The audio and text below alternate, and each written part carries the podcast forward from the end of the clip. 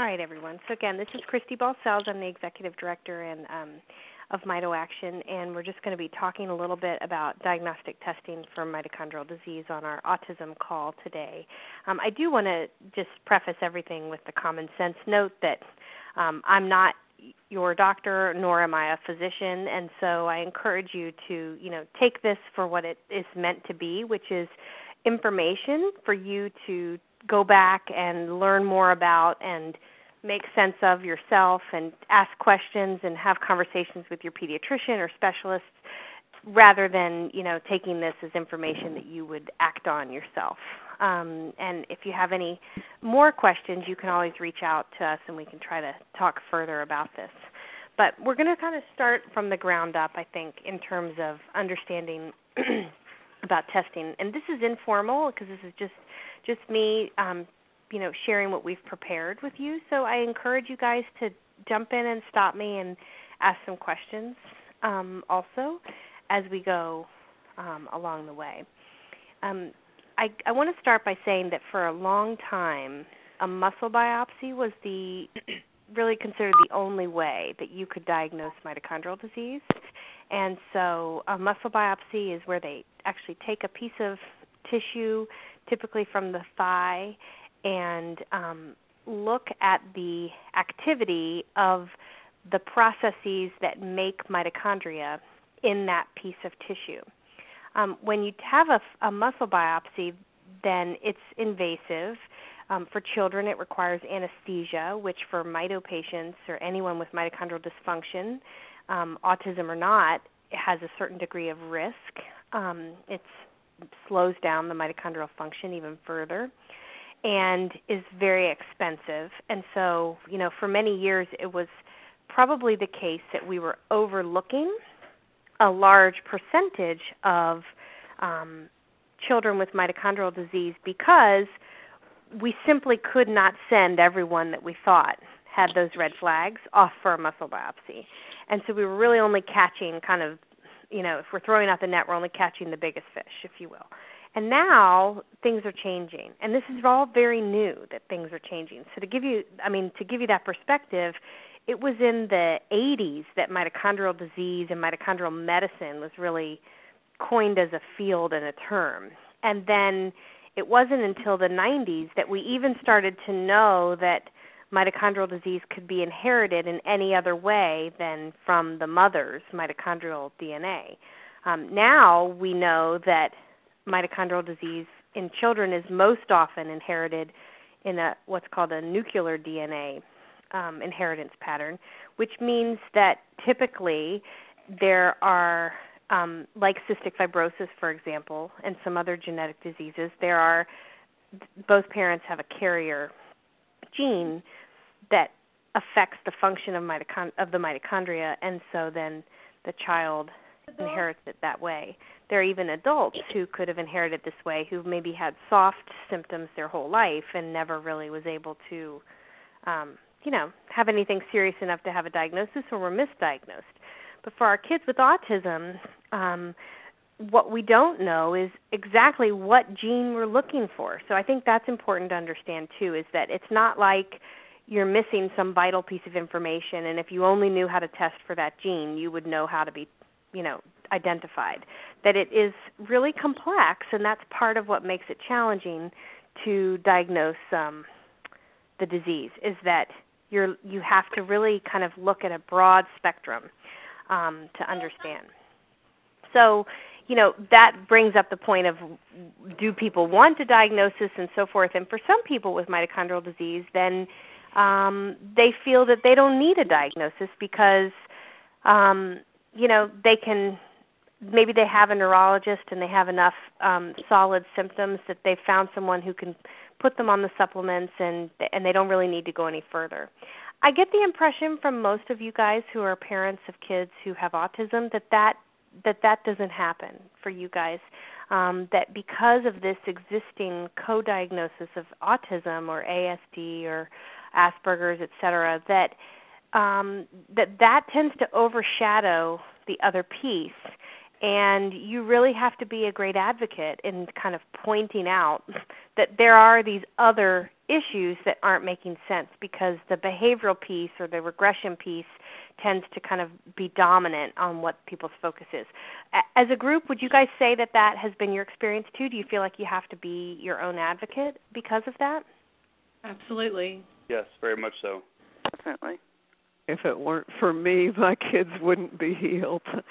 you know. Um, so when we when we think about then testing now, the good news is that it's not always just about a muscle biopsy anymore, which, you know, I mean, even as little as I'd say 5 years ago, that's what everybody was doing is if you wanted to get diagnosed then boom, you needed to have that muscle biopsy, which was a significant um cost and invasive test.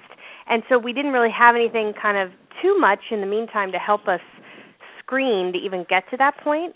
Um, we're doing better with that. And like i said now we know that most children in particular inherit this disease from both parents on nuclear um, dna which are nuclear genes meaning they come from both parents.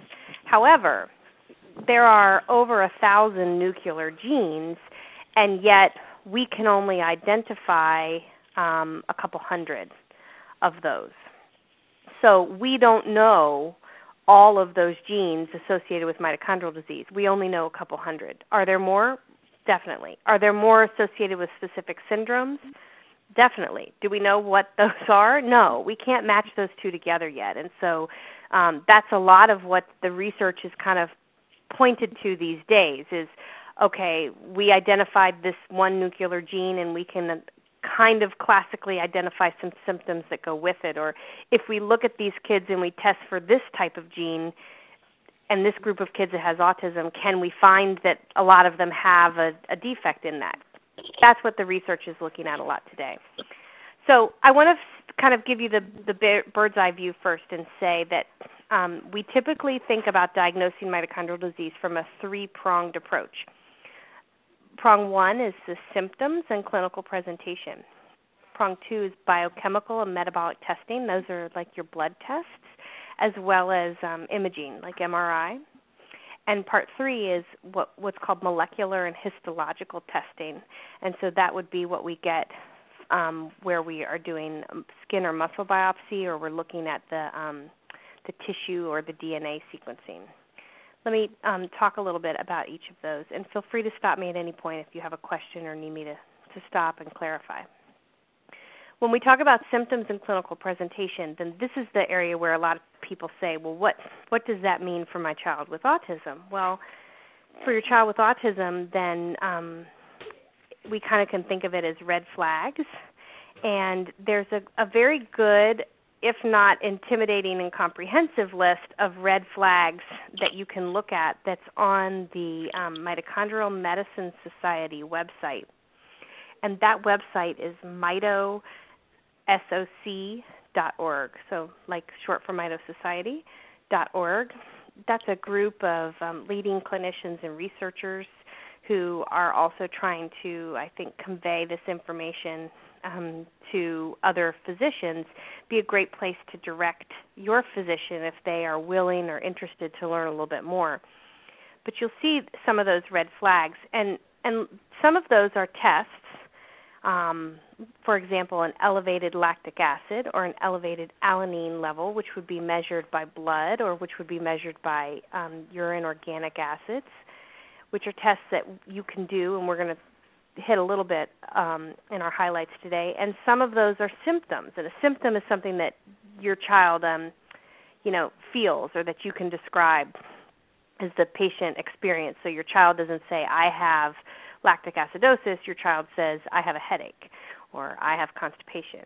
So, um, what what is it that you are feeling? And so, some of those red flags, I would say, that are unusual for kids with autism, but typical for kids with mito, so that creates kind of this hmm, maybe we should look more into the mito side of things are uh, low muscle tone, um, we call that hypotonia, um, uh, regression with an illness or difficulty recovering from an illness, um, particularly an illness with a fever.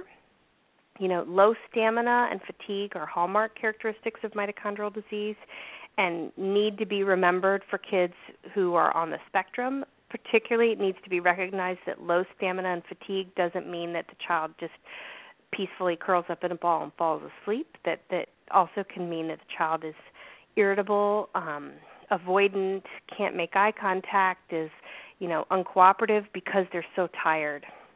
You know especially if you can notice that as like the day or the activity level or the expectations of them are greater um so those are some of the a few red flags. Another red flag that um, is a tough one because there are, are lots of kids with, you know, a whole other side of autism is the nutrition and allergy kind of side, but the dysmotility, which is having difficulty digesting food and um like Beth was saying, you know, chronic consp- constipation or just you know really slow processing and then kids who get behind on their nutrition and their hydration because of that that's a real problem and that's a more common symptom for mitochondrial disease as well. Um, all of those can you can kind of think of that also as this idea of the autonomic nervous system isn't working effectively because it takes so much energy so, from a mitochondrial disease perspective, what's happening is your body isn't making energy at the rate that it should, and so your um, autonomic nervous system, which should control things like how you digest food or how well you're able to keep a normal body temperature, even if it's hot outside, or how well you're able to keep up your stamina and so forth, um, your blood pressure, your heart rate, etc doesn't happen because that is um, getting shorted out, if you will, by the lack of energy. So um, when we talk about biochemical and metabolic testing, then we start to get into some more specifics. There, on this website that I mentioned before, there are some screening labs that are um, recommending recommended. And part of the idea of this group is not to ask you guys to all run out and go, you know, um, lab shopping so that you can order a bunch of tests, but so that you know what some of those tests are because maybe there are some things that could be easily or more routinely screened wherever you live right now with the help of your neurologist or your even your um DAN doctor or your pediatrician or developmental pediatrician that then could get you referred to the right place so that you could see that geneticist or you could see that metabolic physician or that neurologist who specializes in mitochondrial disease um, to talk a little bit about why these tests were not normal, if that's the case. And Christy, you said the website, I'm sorry to interrupt, was uh, mitosoc.org,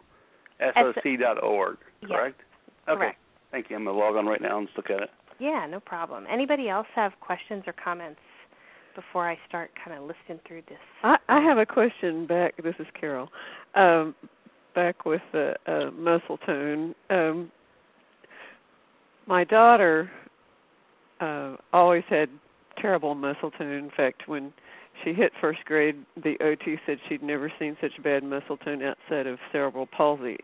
Me too. My mother too. You know, mm-hmm. I mean, we're like floppy people, mm-hmm. and uh, and so, you know, I, as a person who always was tired for no reason that people understood. Um, I mean, I literally have had tears flowing down my face as you've been talking because what you're describing is me and my family. You know, mm-hmm. um, she had a no pupillary reflex when she had trouble learning how to read in first grade. She looked like a normal child, but her teacher thought she was just a discipline problem because she was quote unmotivated. Well, mm-hmm she was too tired, you know. Mm-hmm. And then it took a very special uh, physical therapist who recognized she had no pupillary reflex. Give me a break. How can you learn how to f- how to read if you can't focus your eyes? These are things we don't even consider when right. testing children. Uh, so I don't know what my question is there. well, so it sounds like um, you know you bring up a great point, which is that when you when you get confused about the symptoms of mitochondrial disease and you're overwhelmed by this information and it doesn't make any sense go back to the idea that all of this is happening because the areas of the body that require the most energy are not getting enough. Your eyes for example take an incredible amount of energy to function as does the brain and central nervous system, your muscles, your gut, and your heart. So your skin doesn't require an awful lot of energy to kind of do what it does. All right? Um, your kidneys are important, but they require less energy than some other organ systems of the body. So you, if you go back to that idea of making sense of the symptoms because you're understanding which areas of the body require the most energy, then it can help you make a little bit more sense. And the eyes is the eyes are one of those that are often overlooked. Thanks so much. Um, any other questions or comments before I talk about the screening labs? Um, Christy, this is Patty. I just wanted to add some from our experience about great. Go ahead, going. Patty. Uh, so you you mentioned like having DAN doctors or neurologists and stuff like that. So that's that's obviously a good option. We had to, now I think it's more commonplace to associate mitochondrial dysfunction with developmental delays and autism and things like that. Maybe a couple of years ago, people would just stare at you and things like that if you kind of brought the two together. So one of the things that we found was to not kind of bring up like say autism or things like that, but other metabolic biomarkers that might have come off in in in your regular CBCs and stuff to go persuade or or tell your pediatrician or your specialist that either you need to see a metabolic expert and there's a caveat there as you might know that metabolic experts are usually very busy and you don't get an appointment uh, for a good six months sometimes. Exactly. Like so obviously the have the pediatrician write some basic metabolic screening tests. And obviously we can't talk about which which test would be applicable to who, but I, I'm sure the pediatrician, if you talk about mitochondrial dysfunctions and also reference some of the research studies that point to uh, or or kind of implicate mitochondrial dysfunction in um, in in autism and development delays, that might get you to get the pediatrician to help you more. And there's a list on that mitosoc.org website, which I think sometimes referring your pediatrician to an outside, you know, source other than you um, might be helpful. Also, would you would you agree, Patty? Yeah, I think so. If there's a list, then um, yes, certainly. You know, um, because I think it's now people are understanding. Christy is is what I'm uh, getting, um, uh, seeing that more doctors are kind of seeing the link and and there was this Dr. Rossignol's paper. I don't know, Christy, if you've seen that. That kind of did a meta study on all mitochondrial and autism kind of connection. Have mm-hmm. you? That that the, the, there are studies like that that can be used as well. Um, I, that's that's great, and you know when we build the abstracts, Patty, we'll, uh, we'll find that one and include that. Um, it's Dan Rossignol, if you wanted to know. Uh, okay, great. Anybody else have any comments or questions to add? And we'll, I'll, I'll, go through some of these te- um, tests, which are also on that website. Um, okay, great. Uh, let me preface this by saying that um, you know, we I'm not going to be able to identify for you kind of the norms for each of these labs, nor do I think as a parent at this point you really need to worry yourself with that. I just think that at this point you're kind of trying to understand what they're screening for of all the possible things to be looking at. Um, so remember when I was talking about that three-pronged approach, the first prong is uh, symptoms and clinical presentation. The second piece is biochemical and metabolic testing. And the third piece is molecular and histological testing. And molecular testing means you look at the genes to detect abnormalities, and histological testing means you look at the tissues. Um, and enzymology means you look at the biological activity, um, for example, in those tissues. So let's talk about the biochemical and metabolic testing, which typically can be um, blood and urine tests. And the great piece about that is that as we get better at interpreting those tests, then um, that's exciting, right? Because we're not having to do any invasive testing right off the bat.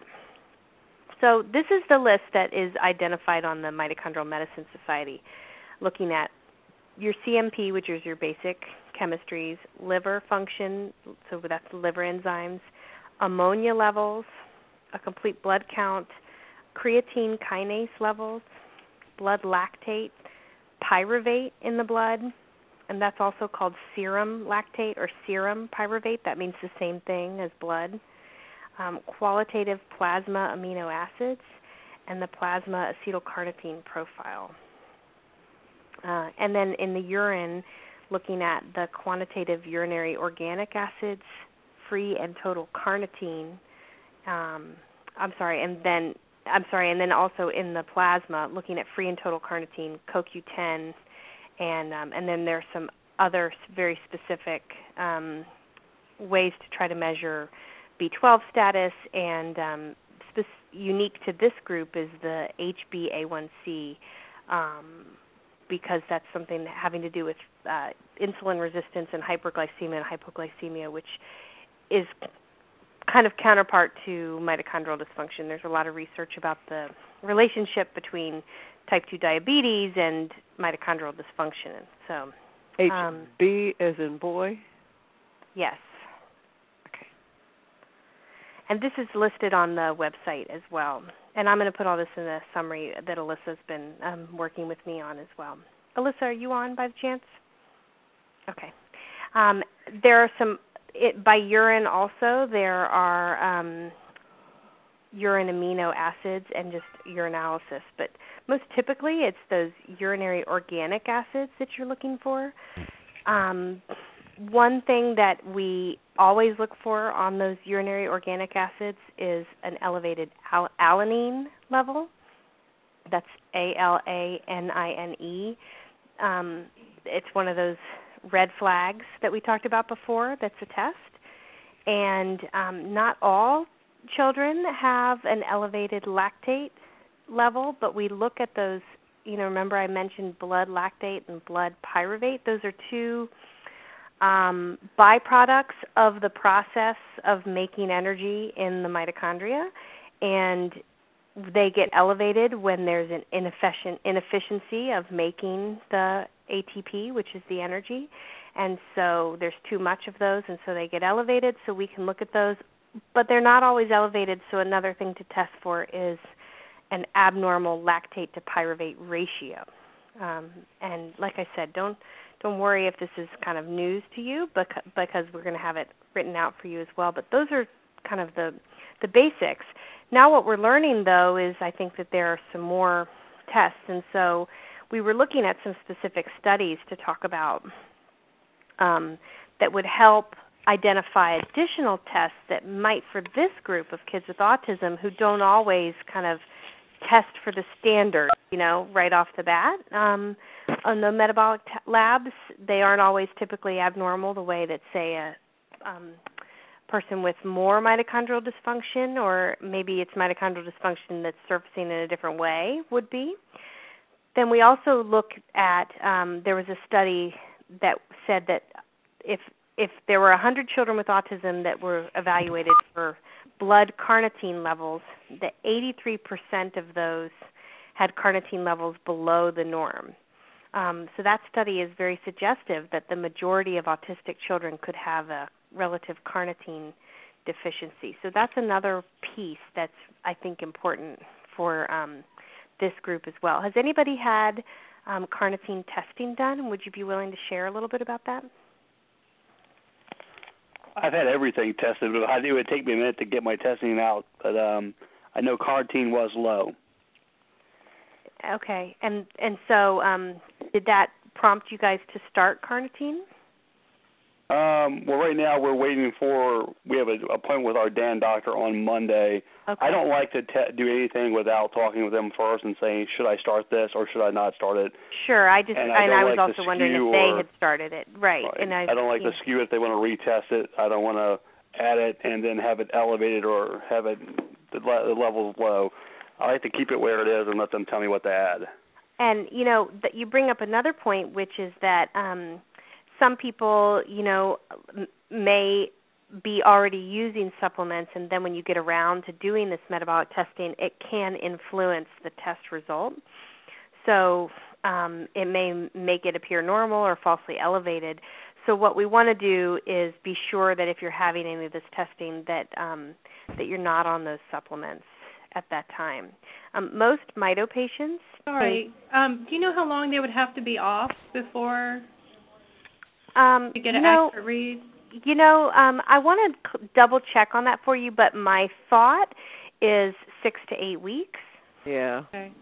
Um, you just watch them regress and lose everything for. that's the that's the difficult that's the hard part I think about spe- Right. now there but keep in mind that there are other things that you could be testing for like the um alanine levels for example and the lactate to pyruvate ratio that may not be improved by something like carnitine whereas Hey, when they do a. CMP, is that part of? um Is that just a standard thing where they do that ratio, or is that a, something? That No, it's a to be- specific test. The CMP is going to list, um, you know, your chemistry. So that's a pretty basic test that just includes a few other things. Sometimes um, the CO2 level might be off, but not, you know, not always. So that might just be um, a basic screening. But the lactate and pyruvate are specific tests that have to be ordered. And in fact, while we're talking about that, let me throw in that um, a lactate can be um, mishandled very easily. So it's very important that when you're taking a blood lactate level, that the blood is taken without a tourniquet on the arm. So um, it's also important that those levels can be um, falsely, you know, changed if there is a lot of struggling, you know, and in kids it's not easy to take a blood sample, you know, um that way. So whatever you're doing, it's important that the kids are not moving around a lot and that you get a really good sample and that it's not tourniqueted. So what they do is they um they might use the tourniquet to um find the vein but take it off, wait a period of time and then they do the the stick without using the tourniquet to get that um lactate level. And uh and then it has to be handled appropriately. There are specific um instructions that labs have that you just need to follow um specifically for how to handle that because if you you know if you just go in and then you're just like um oh let's get a lactate and pyruvate along with the CBC and then everybody you got a big tourniquet on the arm the lactate's the last thing that they draw it can be um changed and it also needs to be the pyruvate needs to be iced immediately so it, it's one of those things that's very sensitive so um I want to jump in and ask the question. What what impact does a tourniquet have? What did it what did it do that adversely impacts the blood draw? You know, um, I hope I'm not. I'm speaking off the top of my head here, so That's fine. I'm, I want to go back and double check. But my my, if I recall, it lyses the cells Okay. and um, can abnormally elevate the level of lactate okay. um, because it's tourniqueted. Because when you um, are drawing that through the tourniquet, then the cells have to go through a um, tighter space. You know, so it, Mhm. it's, it lyses them, which is like squeezes or strips them, and then can abnormally um, affect that lactate level. Hey, Christy, can I add something? Yes. My uh, science kind of education background. So lactic acid is a byproduct of um, anaerobic respiration. So when cells don't have enough oxygen and they have to create energy, then a byproduct, meaning in a typical sense, if the oxygen is enough, then you should just get CO2 and H2O when you burn um, um, carbohydrates. But when you don't have enough O2, then you get lactic acid, which is the cause of cramps when you're working out too heavy. So now think of the tourniquet and a struggling kid when drawing the blood. Then the muscles in the arm are working really heavy. They are lysed, as Christy pointed out, and and um, and the oxygen required for the energy of the struggle and all might be less, which might make those cells that are fighting in the muscles there to generate more lactic acid. Patty, so what a great explanation. Thank you. Well, and it brings up something that I know too, Carol. Um, the the first miracle in my kids' lives, the second miracle, I guess, was getting to be in the in the research that developed SpectraCell testing, and they found, and in that research, uh, they they said it took six to six weeks to three months to get the cells charged up with the missing nutrients. Also, it was emphasized uh, by my nutritional counselor that you don't want to just take individual B vitamins because they can throw the balance of B vitamins off. And then there's the aspect that one thing that I found out in that testing was that my chronic yawn that I'd had my whole life was due to B6 deficiency because B6 is an oxygenator. So this energy production aerobic anaerobic thing is very complicated and it's and so that's why I want to go back to um to confirm what our David here said uh, and that is uh it's really good to have these things tested just don't go in taking uh nutrients without knowing what you're doing because you could be wrong. Totally Right. agree. You know, Chr- another Christy, Christy, Yeah. it's Alyssa. Hi, Alyssa. How are you? Good. Glad to have you join us. um, you know, when I was hearing you talk about lactate pyruvate, um, if any of you are familiar with um, Richard Kelley from Kennedy Krieger, one of the things that he, he, he feels is that alanine is a less volatile marker because we have so many, um, you know, variables in terms of was the lactate handled properly, was the child struggling, was there a tourniquet, um, and that elevated alanine is a much more stable marker. And my oldest son, for example, had very, very, very elevated alanine. So that's something to, to also keep in mind that if you're not able to get the lactate pyruvate, which I certainly have many blood draws that that was the case, um, that the alanine is a equivalent marker with less volatility. That's great. Thanks, Alyssa. Glad you jumped in too. Um, I can just give you kind of a little feedback. Usually, we have less uh, moving around um, during the blood draw if I put lidocaine on, and my son knows he's not going to feel the stick. So it takes away some of the fear or the anticipation, and he does not uh, move around because he knows he's not going to feel the pressure or the stick going in. That's a great um, point, and you know, I think it also brings up the point, and this is something that um, Alyssa was actually sh- sharing with me that if you can have a plan with the phlebotomist or even have an appointment before the actual blood draw so that the whole procedure is clear in their mind and you're not just walking in blind to a lab full of kids and then trying to explain to somebody, oh, oh, oh, no, you can't use a tourniquet. No, no, no, that's not the right way to do this. No, no, no, it has to be iced. And then you're prolonging that experience for your child and increasing their anxiety and And the Um, overnight fast, which is a big problem. right. So a lot of people they say, "Oh, you need to, you know, they need to be fasting and we'll see you tomorrow at 10:30 and then you don't actually get back there till noon and then your child is like a puddle on the floor by the time that you are taking them back for the labs."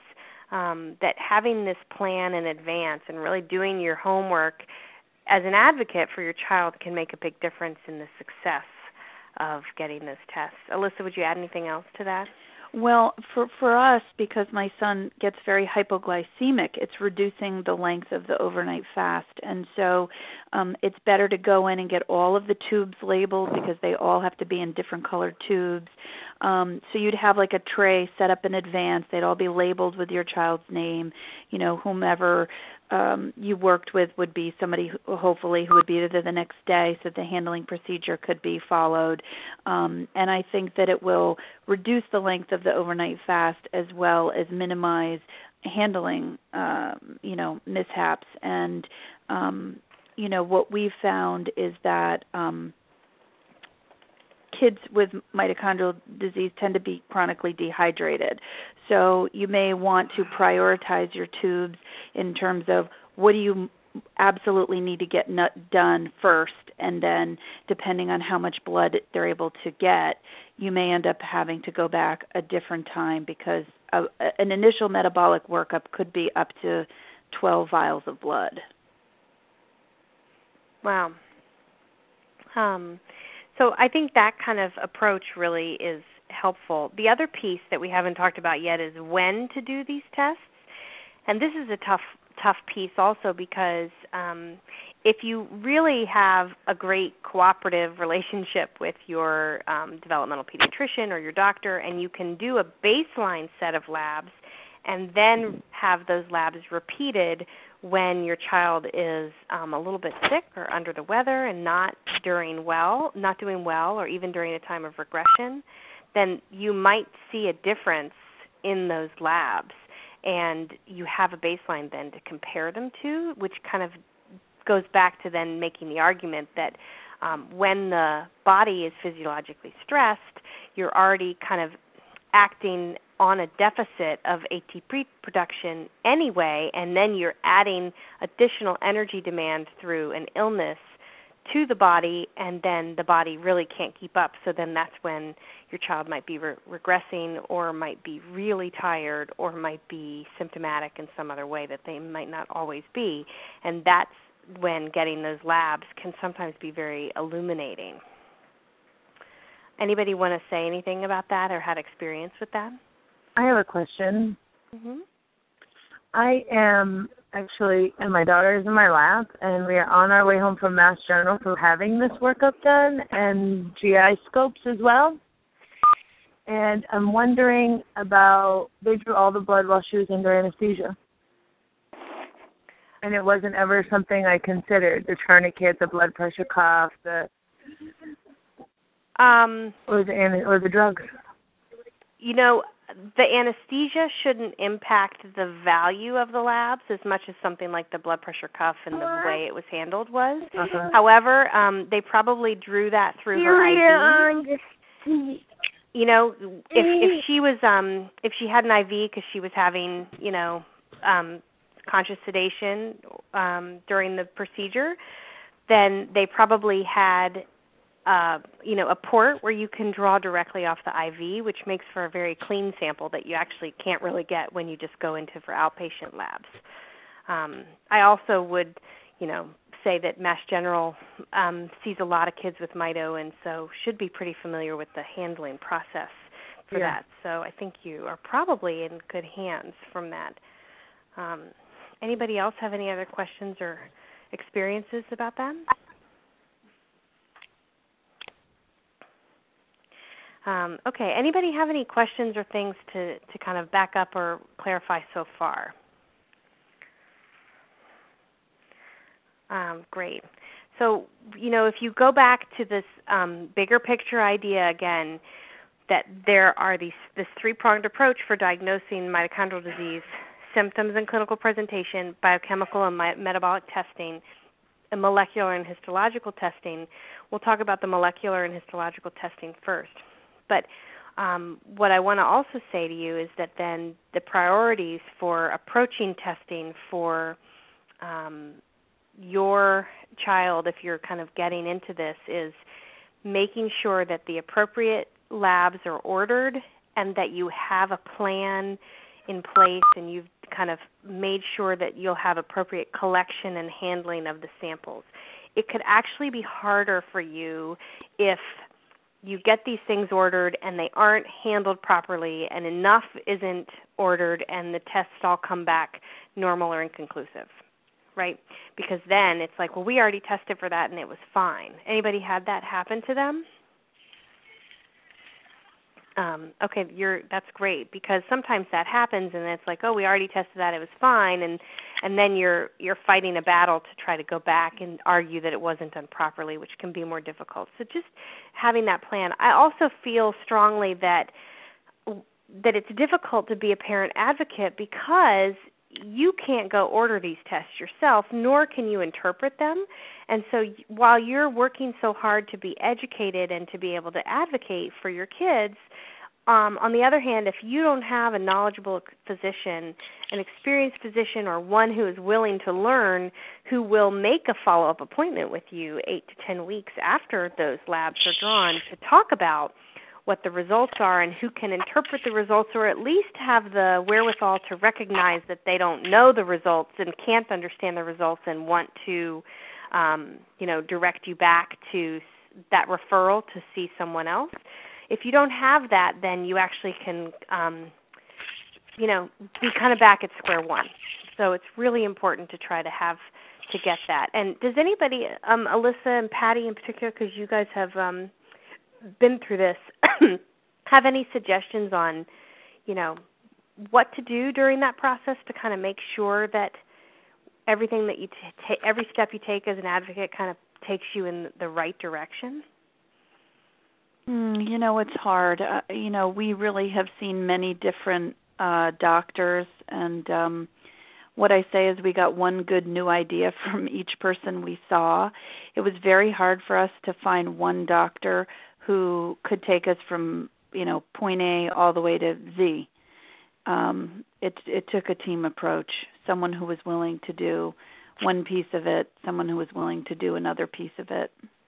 I, I wish I had better news, but that that has been our experience. Mhm. Yeah, and I I'd kind of echo it and say in a different way that you would get conflicting information from different folks as well.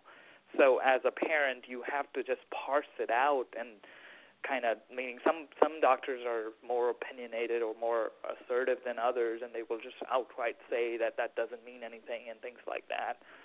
But and another doctor might say no something else. So as a parent it was sometimes for us to kind of parse those conflicting information and kind of sometimes go with instincts come sometimes talk to other parents sometimes read research and whatever you can do to get other information and and make the decision as to test further or go with the treatment options and things like that.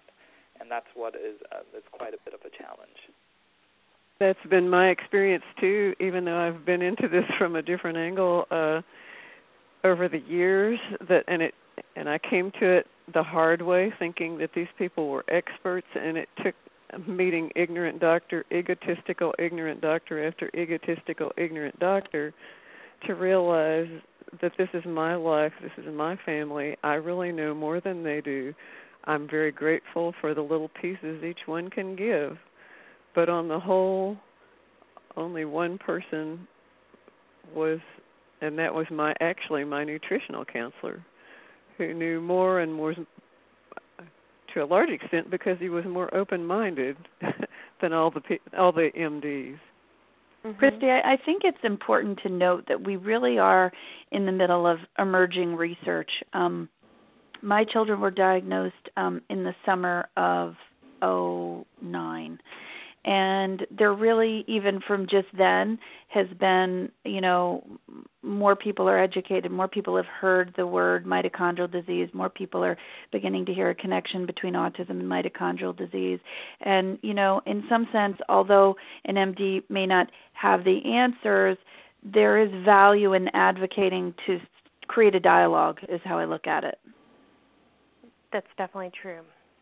Um, anybody else have any comments or yeah, and Christy, one thing that works well for us is record keeping, and I'm sure everyone does this, having all the records, especially when you go see a, a specialist, and writing down all the chronological um, kind of clinical symptoms observed and what interventions, so that uh, like the new doctor, so to speak, can get a good get up to speed with what what all has happened and and and um, and what interventions have been tried and what were the effects so that usually has helped us quite a bit when we visit new doctors. I, I, I, I agree, Patty. We we've also had that for both of our boys. Boys, it's like a chronological summary um, starting like with their bilirubin scores and you know the first symptoms and when was he diagnosed failure to thrive and how long was he on Elecare and you know all those details that sort of create the sum of the parts um, and to really keep it updated um, so that if you had an initial colonoscopy or endoscopy and then you had a follow up that you know you have an up to date medical summary on the kids all in one place because that is what happens Christy when you're moving maybe from one doctor who's a endocrine specialist to somebody who's um you know a gastroenterology is a specialist then you know the two don't do a good job communicating. So it's good to have all the information in one place. Absolutely. Um you know i think that um you guys bring up a another kind of good point which is the process for this can take a little while and that can be tough because if you are seeing your child regressing um it can be really hard to just sit back and let this happen but one of the best things you can do as an advocate is be really organized and present the material in a way that you can um, make sense of it and help to speak the language so you can streamline the process as much as possible because it can take quite a while if you don't do that for someone to just sift through and make sense of everything you have so far. Mm-hmm. Um, I want to talk a little bit about um, what they would find if they were doing um, molecular testing or um, histological testing um, through a muscle biopsy for the tissue or by looking at the um, genes in blood. That's kind of, I think, um, the last step. So probably not the focus of what you guys would be doing because we're talking about screening. But I feel like if you're going to have a conversation about testing, you want to know, you know, what what ultimately gives you that diagnosis. So everything we've talked about so far, screening lab, evidence for mitochondrial dysfunction, it's evidence for to warrant further testing, but it's not diagnostic. Okay. So when we talk about molecular testing, um, molecular testing means that you are um, testing for the genes. You're looking at specific genes to detect abnormalities, so it's like DNA analysis. And uh, we have some ways to do that now. So there are some new companies that are offering some tests that actually test specifically for um, certain genes. And so some of you might have heard of um, GeneDx or the company Medomics, and both are offering um, a wide array of genetic testing that uh, are looking at the specific genes, including the nuclear genes, which we feel are more common for these children um, and their kind of cause of mitochondrial disease, that are looking at those. Not completely comprehensive, but definitely huge advances than where we were even just a couple years ago. And um, if you want more information about that, you can actually find it on the website, and we'll include it in the summary as well. Um, hey, Christy, do you know if Mayo, the the Mayo test of mutation, is that comparable or is it different from what GeneDx does? You know, I don't know about that, um, Patty. I certainly don't. If you want to email me about it, though, I can see what I can um, find out. Sorry, somebody's got a bad reception there, so um, you can use star six to mute your phone if you're in a bad bad spot. Um, Medomics I know the most about, and they are um, very responsive to asking to answering questions from patients. So I, um, if you have a question, I encourage you to, um, you know, email them right off their website, and uh, David Keene from Medomics will answer your questions. There's another piece of genetic testing that's interesting because this has just recently been published, and that's a chromosomal microarray analysis, uh, abbreviated CMA, um, that can be done via white blood cells that can be that can be used to look for depletions or duplications in the um, mitochondrial um, DNA. So that's a new um, study that I think we warrants some more investigation and, and review as well. Uh, um, excuse me, I have a question on that. Yeah, go ahead. Um, when they order that, I thought they were just looking at nuclear. They're also looking at mitochondrial. Um, you know, I want to actually have the study in front of me to tell you the definitive answer on that. Okay. Alyssa, do you know off the top of your head? I don't. Um, why don't I look that up to clarify for you? Um, Christy, that brings me to another thing. Before any more people leave, could we ask for um, email addresses for the list? Absolutely. So, um, everybody, we're trying to build a list so that we can send you an update when we have the summary posted and when the new section of the website's ready and to um, announce other future calls. So the best thing to do is if you would please send an email real quick to autism at mitoaction.org and just include your name, maybe a piece or two of background information, um, including where you're from, and then we'll have your email address to include to the list. So if you'll send an email to autism at mitoaction.org. Um, sorry, I don't have the answer to your question right off the top of my head, but I certainly That's am okay, happy to take a look at that. My son's had that and it came back normal, but I thought they were just looking at nuclear. Um, let me take a look at the actual study because I have the abstract, but I but I don't have the actual study in front of me. Let me take a look at it and we can clarify that for All you. All right, thanks. Um, so when you talk about genetic testing versus muscle, um, sometimes we, you know, we were relying on muscle biopsy almost completely for so many years, but the genetic testing now is improved so much that sometimes you can catch that diagnosis and that defect without ever having to do the muscle biopsy. And so many physicians are looking to do the um, genetic screening through blood sample first and to kind of see what that brings up, looking again at that big picture to then be able to identify whether or not you need to go through with the muscle biopsy. Um, muscle biopsy is kind of a whole other conversation in of itself, and there is some great information on MitoAction's website about muscle biopsy because this is a huge area of concern and question for everyone who has um, mitochondrial disease. So I encourage you to um, look at that. You can the search box on the website works great. So you can just put in muscle biopsy, and you'll find um, a very good article, for example, by Fran Kendall, who's in Atlanta, who is available, by the way, to see patients who are like you guys looking for more information about kind of what are my next steps if I have a child who I think has those red flags, and her information's on our website as well. Um, but I direct you to do that because the muscle biopsy um, can tell us a lot of things. It can tell us about the structure of the um, the mitochondria, and it can tell us about the number and the activity of the mitochondria, and it can also tell us specifically about the enzyme complexes that um, are part of the electron transport chain, which is where energy is actually made in the mitochondria. So you heard Patty at the beginning of the call say, "Oh, I'm interested in oxphos."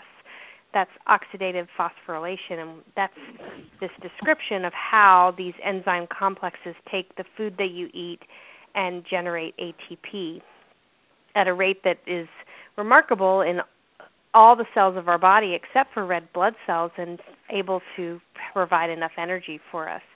So when you have a defect in one of those complexes, then or one of those enzymes, then that's a oxphos um, defect, and that's a respiratory chain defect. They mean the same thing. And as a result, we can actually, with a muscle biopsy, look at the activity levels of those complexes. So if you hear somebody say, "Oh, I have complex 1 and complex 3 deficiency. What they're saying is that when they had a muscle biopsy, they were able to see that those enzyme complexes in the mitochondria weren't working as effectively as they should. So they're the reason that you're not getting enough ATP. Does that change what your treatment is? N- not really. Um, maybe it will in the future, and for some people, having that diagnosis, you know, kind of helps you with identifying the next step, but not really. Um, so, sorry everyone about the um, ringing, but we're Welcome about. to Verizon Wireless. The wireless customer you called is not available at this time. Please try your call again later. Announcement 1, switch to 8 dash 1. Okay, that was exciting. So Welcome to Verizon Wireless. Sorry, everyone. The wireless Hold on. I'm gonna- you called is not available at this the time. Please operator. try your call again later. I'm Announcement just 1, gonna, um, switch bear to 8 dash 1. All right, everyone. I just muted everyone except me, so my apologies to mute you, but I wanted to be able to finish up without um, our background there. Apologies for that. And uh, but wanted you to know that um, we're going to put all of this into a summary, and I will get back on the line just a second. So if anybody has any additional questions, but I wanted to encourage all of you to, you know, do what you're doing right now, which is to just start to gather information so that you can better understand what all this means and that you're not just blindly kind of looking at these tests and wondering what to do next or would be quite normal to feel overwhelmed, but really having a, a stepwise approach to understanding this, all with the hopes that you can do better for your kids and that you can help them so that they are making progress and they're not regressing and that their symptoms are better managed and that it all makes better sense. So let me switch back over and see if we have any questions, but I'll apologize in advance if we have that background noise because it might cut us short. We'll ask you again if you'd like to be part of our mailing list to send an email to autism at mitoaction.org so we can be sure to include you and keep you updated as we update the website as well. So here we go. Let's see how. All right, maybe that's um, better there. So, anybody have any final questions or comments? Yeah, I have a question. Go ahead. Um, I was wondering if anybody on this group has um, experience having done uh, genetic testing with transgenomics. Um, that's um, where my doctor ordered um, some. All right, everyone. So again, this is Christy Balcells. I'm the executive director and um, of MitoAction, and we're just going to be talking a little bit about diagnostic testing for mitochondrial disease on our autism call today. Um, I do want to just preface everything with the common sense note that um, I'm not your doctor nor am I a physician and so I encourage you to you know take this for what it is meant to be which is information for you to go back and learn more about and make sense of yourself and ask questions and have conversations with your pediatrician or specialists rather than you know taking this as information that you would act on yourself. Um, and if you have any more questions you can always reach out to us and we can try to talk further about this.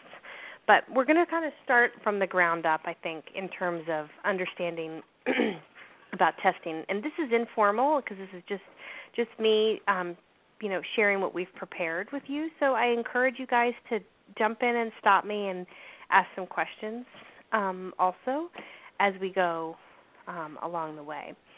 Um, I, I want to start by saying that for a long time, a muscle biopsy was the really considered the only way that you could diagnose mitochondrial disease. And so, a muscle biopsy is where they actually take a piece of tissue, typically from the thigh, and um, look at the activity of the processes that make mitochondria in that piece of tissue. Um, when you have a, a, muscle biopsy, then it's invasive. Um, for children, it requires anesthesia, which for mito patients or anyone with mitochondrial dysfunction, um, autism or not, has a certain degree of risk. Um, it slows down the mitochondrial function even further and is very expensive. And so, you know, for many years it was probably the case that we were overlooking a large percentage of um, children with mitochondrial disease because we simply could not send everyone that we thought had those red flags off for a muscle biopsy. And so we were really only catching kind of, you know, if we're throwing out the net, we're only catching the biggest fish, if you will. And now things are changing, and this is all very new that things are changing. So to give you, I mean, to give you that perspective, it was in the 80s that mitochondrial disease and mitochondrial medicine was really coined as a field and a term. And then it wasn't until the 90s that we even started to know that mitochondrial disease could be inherited in any other way than from the mother's mitochondrial DNA. Um, now we know that mitochondrial disease in children is most often inherited in a what's called a nuclear DNA um, inheritance pattern, which means that typically there are um, like cystic fibrosis, for example, and some other genetic diseases, there are both parents have a carrier gene that affects the function of, mitochond- of the mitochondria, and so then the child inherits it that way there are even adults who could have inherited this way who maybe had soft symptoms their whole life and never really was able to um you know have anything serious enough to have a diagnosis or were misdiagnosed. But for our kids with autism um what we don't know is exactly what gene we're looking for. So i think that's important to understand too is that it's not like you're missing some vital piece of information and if you only knew how to test for that gene you would know how to be you know identified that it is really complex and that's part of what makes it challenging to diagnose um, the disease is that you're you have to really kind of look at a broad spectrum um, to understand. So you know that brings up the point of do people want a diagnosis and so forth? And for some people with mitochondrial disease then um, they feel that they don't need a diagnosis because um, you know they can maybe they have a neurologist and they have enough um solid symptoms that they've found someone who can put them on the supplements and and they don't really need to go any further. I get the impression from most of you guys who are parents of kids who have autism that that that that doesn't happen for you guys. Um, that because of this existing co-diagnosis of autism or ASD or Asperger's, et cetera, that um, that that tends to overshadow the other piece and you really have to be a great advocate in kind of pointing out that there are these other issues that aren't making sense because the behavioral piece or the regression piece tends to kind of be dominant on what people's focus is. As a group, would you guys say that that has been your experience too? Do you feel like you have to be your own advocate because of that? Absolutely. Yes, very much so. Definitely. If it weren't for me, my kids wouldn't be healed. you know. Um, so when we when we think about then testing now, the good news is that it's not always just about a muscle biopsy anymore. Which you know, I mean, even as little as I'd say five years ago, that's what everybody was doing. Is if you wanted to get diagnosed, then boom, you needed to have that muscle biopsy, which was a significant um, cost and invasive test. And so we didn't really have anything kind of too much in the meantime to help us screen to even get to that point. Um, we're doing better with that, and like I said, now we know that most children, in particular, inherit this disease from both parents on nuclear um, DNA, which are nuclear genes, meaning they come from both parents. However, there are over a thousand nuclear genes, and yet we can only identify um, a couple hundred of those. So we don't know all of those genes associated with mitochondrial disease. We only know a couple hundred. Are there more? Definitely. Are there more associated with specific syndromes? Definitely. Do we know what those are? No, we can't match those two together yet. And so um, that's a lot of what the research is kind of pointed to these days is okay, we identified this one nuclear gene and we can kind of classically identify some symptoms that go with it. Or if we look at these kids and we test for this type of gene and this group of kids that has autism can we find that a lot of them have a, a defect in that? That's what the research is looking at a lot today. So i want to kind of give you the the bird's eye view first and say that um, we typically think about diagnosing mitochondrial disease from a three pronged approach Prong one is the symptoms and clinical presentation. Prong two is biochemical and metabolic testing. Those are like your blood tests, as well as um, imaging, like MRI. And part three is what, what's called molecular and histological testing. And so that would be what we get um, where we are doing skin or muscle biopsy, or we're looking at the um, the tissue or the DNA sequencing. Let me um, talk a little bit about each of those, and feel free to stop me at any point if you have a question or need me to, to stop and clarify. When we talk about symptoms and clinical presentation, then this is the area where a lot of people say, well, what, what does that mean for my child with autism? Well, for your child with autism, then um, we kind of can think of it as red flags. And there's a, a very good if not intimidating and comprehensive list of red flags that you can look at that's on the um, Mitochondrial Medicine Society website. And that website is mitosoc.org, so like short for Mito Society.org. That's a group of um, leading clinicians and researchers who are also trying to, I think, convey this information um, to other physicians be a great place to direct your physician if they are willing or interested to learn a little bit more. But you'll see some of those red flags, and and some of those are tests. Um, for example, an elevated lactic acid or an elevated alanine level, which would be measured by blood or which would be measured by um, urine organic acids, which are tests that you can do, and we're going to hit a little bit um, in our highlights today, and some of those are symptoms. And a symptom is something that your child, um, you know, feels or that you can describe as the patient experience. So your child doesn't say, "I have lactic acidosis." Your child says, "I have a headache," or "I have constipation." So, um, what what is it that you are feeling? And so, some of those red flags, I would say, that are unusual for kids with autism, but typical for kids with mito, so that creates kind of this hmm, maybe we should look more into the mito side of things are uh, low muscle tone, um, we call that hypotonia, um, uh, regression with an illness or difficulty recovering from an illness, um, particularly an illness with a fever, you know, low stamina and fatigue are hallmark characteristics of mitochondrial disease and need to be remembered for kids who are on the spectrum. Particularly, it needs to be recognized that low stamina and fatigue doesn't mean that the child just peacefully curls up in a ball and falls asleep. That that also can mean that the child is irritable, um, avoidant, can't make eye contact, is you know uncooperative because they're so tired you know, especially if you can notice that as like the day or the activity level or the expectations of them are greater.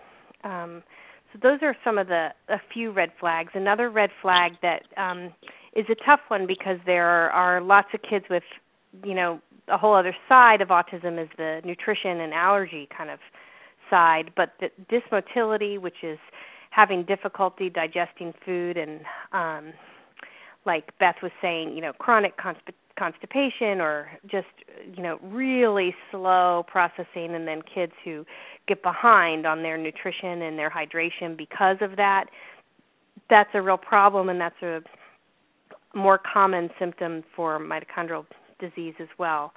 Um, all of those can you can kind of think of that also as this idea of the autonomic nervous system isn't working effectively because it takes so much energy. So, from a mitochondrial disease perspective, what's happening is your body isn't making energy at the rate that it should, and so your um, autonomic nervous system, which should control things like how you digest food or how well you're able to keep a normal body temperature, even if it's hot outside, or how well you're able to keep up your stamina and so forth, um, your blood pressure, your heart rate, etc doesn't happen because that is um, getting shorted out, if you will, by the lack of energy. So um, when we talk about biochemical and metabolic testing, then we start to get into some more specifics. There, on this website that I mentioned before, there are some screening labs that are um, recommending recommended. And part of the idea of this group is not to ask you guys to all run out and go, you know, um, lab shopping so that you can order a bunch of tests, but so that you know what some of those tests are because maybe there are some things that could be easily or more routinely screened wherever you live right now with the help of your neurologist or your even your um, DAN doctor or your pediatrician or developmental pediatrician that then could get you referred to the right place so that you could see that geneticist or you could see that metabolic physician or that neurologist who specializes in mitochondrial disease um, to talk a little bit about why these tests were not normal, if that's the case. And Christy, you said the website, I'm sorry to interrupt, was uh, mitosoc.org, correct? Yes, okay. Correct. Thank you. I'm going to log on right now and look at it. Yeah, no problem. Anybody else have questions or comments before I start kind of listing through this? I, I have a question back. This is Carol. Um, back with the uh, muscle tone. Um, my daughter uh, always had terrible muscle tone. In fact, when she hit first grade, the OT said she'd never seen such bad muscle tone outside of cerebral palsy. Me too. My mother too. You know, mm-hmm. I mean, Mm-hmm. we're like floppy people, Mm-hmm. And uh, and so, you know, I, as a person who always was tired for no reason that people understood. Um, I mean, I literally have had tears flowing down my face as you've been talking because what you're describing is me and my family. You know, Mm-hmm. um, she had a no pupillary reflex when she had trouble learning how to read in first grade. She looked like a normal child, but her teacher thought she was just a discipline problem because she was quote unmotivated. Well, Mm-hmm. she was too tired, you know. Mhm. And then it took a very special uh, physical therapist who recognized she had no pupillary reflex. Give me a break. How can you learn how to f- how to read if you can't focus your eyes? These are things we don't even consider when Right. testing children. Uh, so I don't know what my question is there. Well, so it sounds like um, you know you bring up a great point, which is that when you when you get confused about the symptoms of mitochondrial disease and you're overwhelmed by this information and it doesn't make any sense, go back to the idea that all of this is happening because the areas of the body that require the most energy are not getting enough. Your eyes, for example, take an incredible amount of energy to function, as does the brain and central nervous system, your muscles, your gut, and your heart. So your skin doesn't require an awful lot of energy to kind of do what it does. All right? Um, your kidneys are important, but they require less energy than some other organ systems of the body. So you, if you go back to that idea of making sense of the symptoms because you're understanding which areas of the body require the most energy, then it can help you make a little bit more sense. And the eyes is the eyes are one of those that are often overlooked.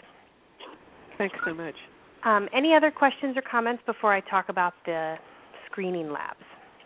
Um, Christy, this is Patty. I just wanted to add some from our experience about Great. Go ahead, going. Patty. Uh, so you you mentioned like having DAN doctors or neurologists and stuff like that. So that's that's obviously a good option. We had to, now I think it's more commonplace to associate mitochondrial dysfunction with developmental delays and autism and things like that. Maybe a couple of years ago, people would just stare at you and things like that eh, if you kind of brought the two together. So one of the things that we found was to not kind of bring up like say autism or things like that, but other metabolic biomarkers that might have come off in in in your regular CBCs and stuff to go persuade or or tell your pediatrician or your specialist that either you need to see a metabolic expert and there's a caveat there as you might know that metabolic experts are usually very busy and you don't get an appointment uh, for a good six months sometimes. Exactly. Like so obviously, the, have the pediatrician write some basic metabolic screening tests, and obviously we can't talk about which which test would be applicable to who. But I, I'm sure the pediatrician, if you talk about mitochondrial dysfunctions and also reference some of the research studies that point to uh, or or kind of implicate mitochondrial dysfunction in um, in, in autism and development delays that might get you to get the pediatrician to help you more. And there's a list on that mitosoc.org website, which I think sometimes referring your pediatrician to an outside, you know, source other than you um, might be helpful. Also, would you would you agree, Patty? Yeah, I think so. If there's a list, and um, yes, certainly. You know, um, because I think it's now people are understanding. Christy is is what I'm uh, getting, um, uh, seeing that more doctors are kind of seeing the link. And and there was this Dr. Rossignol's paper. I don't know, Christy, if you've seen that. That kind of did a meta study on all mitochondrial and autism kind of connection. Have mm-hmm. you? That that the, the, there are studies like that that can be used as well. Um, I, that's that's great, and you know when we build the abstracts, Patty, we'll, uh, we'll find that one and include that. Um, it's Dan Rossignol, if you wanted to know. Uh, okay, great. Anybody else have any comments or questions to add? And we'll, I'll, I'll go through some of these te- um, tests which are also on that website. Um, okay, great. Uh, let me preface this by saying that um, you know, we I'm not going to be able to identify for you kind of the norms for each of these labs, nor do I think as a parent at this point you really need to worry yourself with that. I just think that at this point you're kind of trying to understand what they're screening for of all the possible things to be looking at.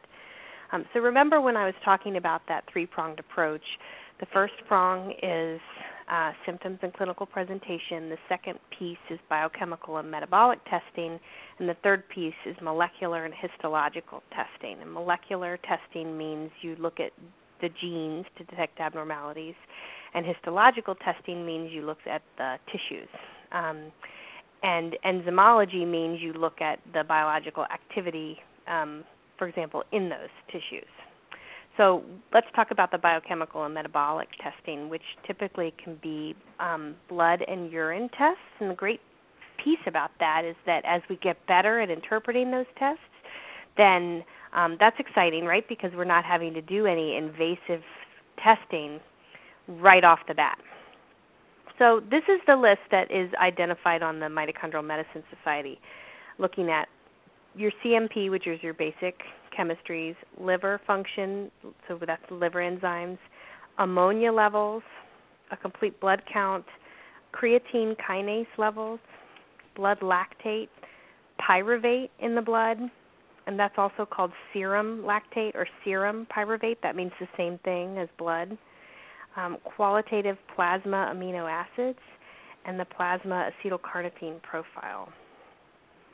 Uh, and then in the urine, looking at the quantitative urinary organic acids, free and total carnitine.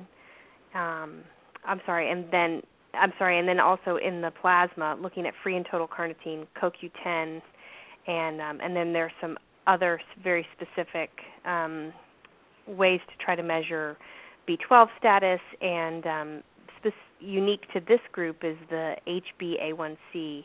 Um, because that's something having to do with uh, insulin resistance and hyperglycemia and hypoglycemia, which is kind of counterpart to mitochondrial dysfunction. There's a lot of research about the relationship between type 2 diabetes and mitochondrial dysfunction. So, um, HB as in boy? Yes. Okay.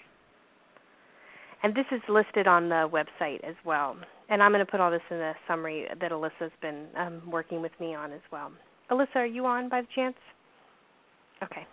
Um, there are some it, by urine also there are um, urine amino acids and just urinalysis, but most typically it's those urinary organic acids that you're looking for.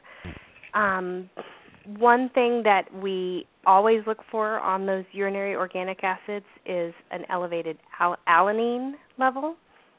That's A L A N I N E. Um, it's one of those red flags that we talked about before. That's a test, and um, not all children have an elevated lactate level, but we look at those. You know, remember I mentioned blood lactate and blood pyruvate. Those are two um, byproducts of the process of making energy in the mitochondria, and they get elevated when there's an inefficient inefficiency of making the ATP, which is the energy. And so there's too much of those, and so they get elevated. So we can look at those, but they're not always elevated. So another thing to test for is an abnormal lactate to pyruvate ratio. Um, and like I said, don't don't worry if this is kind of news to you, because, we're going to have it written out for you as well. But those are kind of the the basics. Now, what we're learning though is I think that there are some more tests, and so we were looking at some specific studies to talk about um, that would help identify additional tests that might for this group of kids with autism who don't always kind of test for the standard, you know, right off the bat. Um, on the metabolic t- labs, they aren't always typically abnormal the way that, say, a um, person with more mitochondrial dysfunction, or maybe it's mitochondrial dysfunction that's surfacing in a different way, would be. Then we also look at um, there was a study that said that if if there were 100 children with autism that were evaluated for blood carnitine levels, that 83% of those had carnitine levels below the norm. Um, so that study is very suggestive that the majority of autistic children could have a relative carnitine deficiency. So that's another piece that's I think important for um, this group as well. Has anybody had um, carnitine testing done? Would you be willing to share a little bit about that? I've had everything tested. I knew it would take me a minute to get my testing out, but um, I know carnitine was low. Okay, and and so um, did that prompt you guys to start carnitine? Um, well, right now we're waiting for we have an appointment with our DAN doctor on Monday. Okay. I don't like to te- do anything without talking with them first and saying should I start this or should I not start it. Sure, I just and I, and I was like also wondering if or, they had started it, right? right. And I, I don't like to skew it they want to retest it. I don't want to add it and then have it elevated or have it the, le- the levels low. I like to keep it where it is and let them tell me what to add. And you know that you bring up another point, which is that um, some people, you know, may be already using supplements, and then when you get around to doing this metabolic testing, it can influence the test result. So um, it may make it appear normal or falsely elevated. So what we want to do is be sure that if you're having any of this testing, that um, that you're not on those supplements at that time. Um, most mito patients. Sorry, um, do you know how long they would have to be off before um, to get an know, accurate read? You know, um, I want to double check on that for you, but my thought is six to eight weeks. Yeah. Okay. Um, you just watch them regress and lose everything for. That's the that's the difficult. That's the hard part I think about. Spe- right. Now, there, but keep in mind that there are other things that you could be testing for, like the um, alanine levels, for example, and the lactate to pyruvate ratio that may not be improved by something like carnitine. Whereas when they, when they do a CMP, is that part of? Um, is that just a standard thing where they do that ratio, or is that a, something? That no, it's a be... specific test. The CMP is going to list. Um, you know your chemistry so that's a pretty basic test that just includes a few other things sometimes um the CO2 level might be off but not you know not always. So that might just be um, a basic screening. But the lactate and pyruvate are specific tests that have to be ordered. And in fact while we're talking about that let me throw in that um, a lactate can be um, mishandled very easily. So it's very important that when you're taking a blood lactate level that the blood is taken without a tourniquet on the arm. So um, it's also important that those levels can be um, falsely, you know, changed if there is a lot of struggling, you know. And in kids, it's not easy to take a blood sample, you know, um, that way. So whatever you're doing, it's important that the kids are not moving around a lot and that you get a really good sample and that it's not tourniqueted. So what they do is they um they might use the tourniquet to um find the vein but take it off, wait a period of time and then they do the the stick without using the tourniquet to get that um lactate level. And uh and then it has to be handled appropriately. There are specific um instructions that labs have that you just need to follow um specifically for how to handle that because if you you know if you just go in and then you're just like um oh let's get a lactate and pyruvate along with the CBC and then everybody you got a big tourniquet on the arm the lactate's the last thing that they draw it can be um changed. And it also needs to be the pyruvate needs to be iced immediately. So it's one of those things that's very sensitive. So um I want to jump in and ask the question: What what impact does a tourniquet have? What did it what did it do that adversely impacts the blood draw? You know, um, I hope I'm not. I'm speaking off the top of my head here, so. I'm, I want to go back and double check. But my my, if I recall, it lyses the cells okay. and um, can abnormally elevate the level of lactate okay. um, because it's tourniqueted. Because when you um, are drawing that through the tourniquet, then the cells have to go through a um, tighter space, you know, so it, mm-hmm. it's, it lyses them, which is like squeezes or strips them, and then can abnormally um, affect that lactate level. Hey, Christy, can I add something? Yes. My uh, science kind of education background. So lactic acid is a byproduct of um, anaerobic respiration. So when cells don't have enough oxygen and they have to create energy, then a byproduct, meaning in a typical sense, if the oxygen is enough, then you should just get CO2 and H2O when you burn um, um, carbohydrates. But when you don't have enough O2, then you get lactic acid, which is the cause of cramps when you're working out too heavy. So now think of the tourniquet and a struggling kid when drawing the blood then the muscles in the arm are working really heavy. They are lysed, as Christy pointed out, and and um, and the oxygen required for the energy of the struggle and all might be less, which might make those cells that are fighting in the muscles there to generate more lactic acid. Patty, so what a great explanation. Thank you. Well, and it brings up something that I know too, Carol.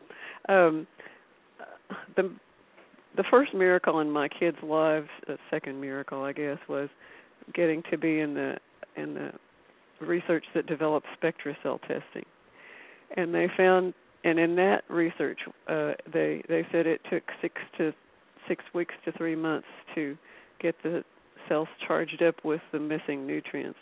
Also, it was emphasized uh, by my nutritional counselor that you don't want to just take individual B vitamins because they can throw the balance of B vitamins off. And then there's the aspect that one thing that I found out in that testing was that my chronic yawn that I'd had my whole life was due to B6 deficiency because B6 is an oxygenator. So this energy production aerobic anaerobic thing is very complicated and it's and so that's why I want to go back to um to confirm what our David here said uh, and that is uh it's really good to have these things tested just don't go in taking uh nutrients without knowing what you're doing because you could be wrong totally Right. agree you know another Christy, Christy, Yeah. it's Alyssa. hi alyssa How are you? Good. Glad to have you join us.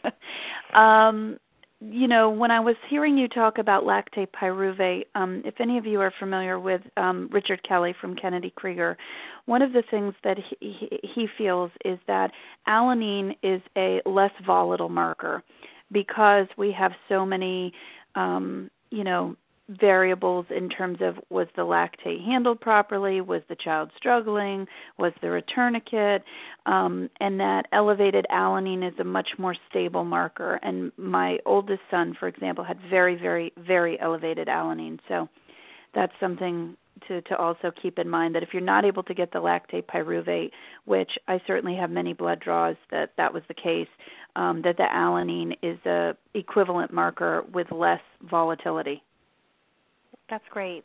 Thanks, Alyssa. Glad you jumped in too. Um, I can just give you kind of a little feedback. Usually we have less uh, moving around um, during the blood draw if I put lidocaine on and my son knows he's not going to feel the stick. So it takes away some of the fear or the anticipation, and he does not uh, move around because he knows he's not going to feel the pressure or the stick going in. That's a great um, point, and you know, I think it also brings up the point, and this is something that um, Alyssa was actually sh- sharing with me that if you can have a plan with the phlebotomist or even have an appointment before the actual blood draw so that the whole procedure is clear in their mind and you're not just walking in blind to a lab full of kids and then trying to explain to somebody, oh, oh, oh, no, you can't use a tourniquet. No, no, no, that's not the right way to do this. No, no, no, it has to be iced. And then you're prolonging that experience for your child and increasing their anxiety and And the Um, overnight fast, which is a big problem. right. So a lot of people they say, "Oh, you need to, you know, they need to be fasting and we'll see you tomorrow at 10:30 and then you don't actually get back there till noon and then your child is like a puddle on the floor by the time that you are taking them back for the labs." Um that having this plan in advance and really doing your homework as an advocate for your child can make a big difference in the success of getting those tests. Alyssa, would you add anything else to that? Well, for for us, because my son gets very hypoglycemic, it's reducing the length of the overnight fast, and so um, it's better to go in and get all of the tubes labeled because they all have to be in different colored tubes. Um, so you'd have like a tray set up in advance; they'd all be labeled with your child's name. You know, whomever um, you worked with would be somebody who, hopefully who would be there the next day, so the handling procedure could be followed. Um, and I think that it will reduce the length of the overnight fast as well as minimize handling, um, you know, mishaps. And um, you know what we've found is that. Um, kids with mitochondrial disease tend to be chronically dehydrated. So you may want to prioritize your tubes in terms of what do you absolutely need to get done first and then depending on how much blood they're able to get you may end up having to go back a different time because a, an initial metabolic workup could be up to 12 vials of blood Wow.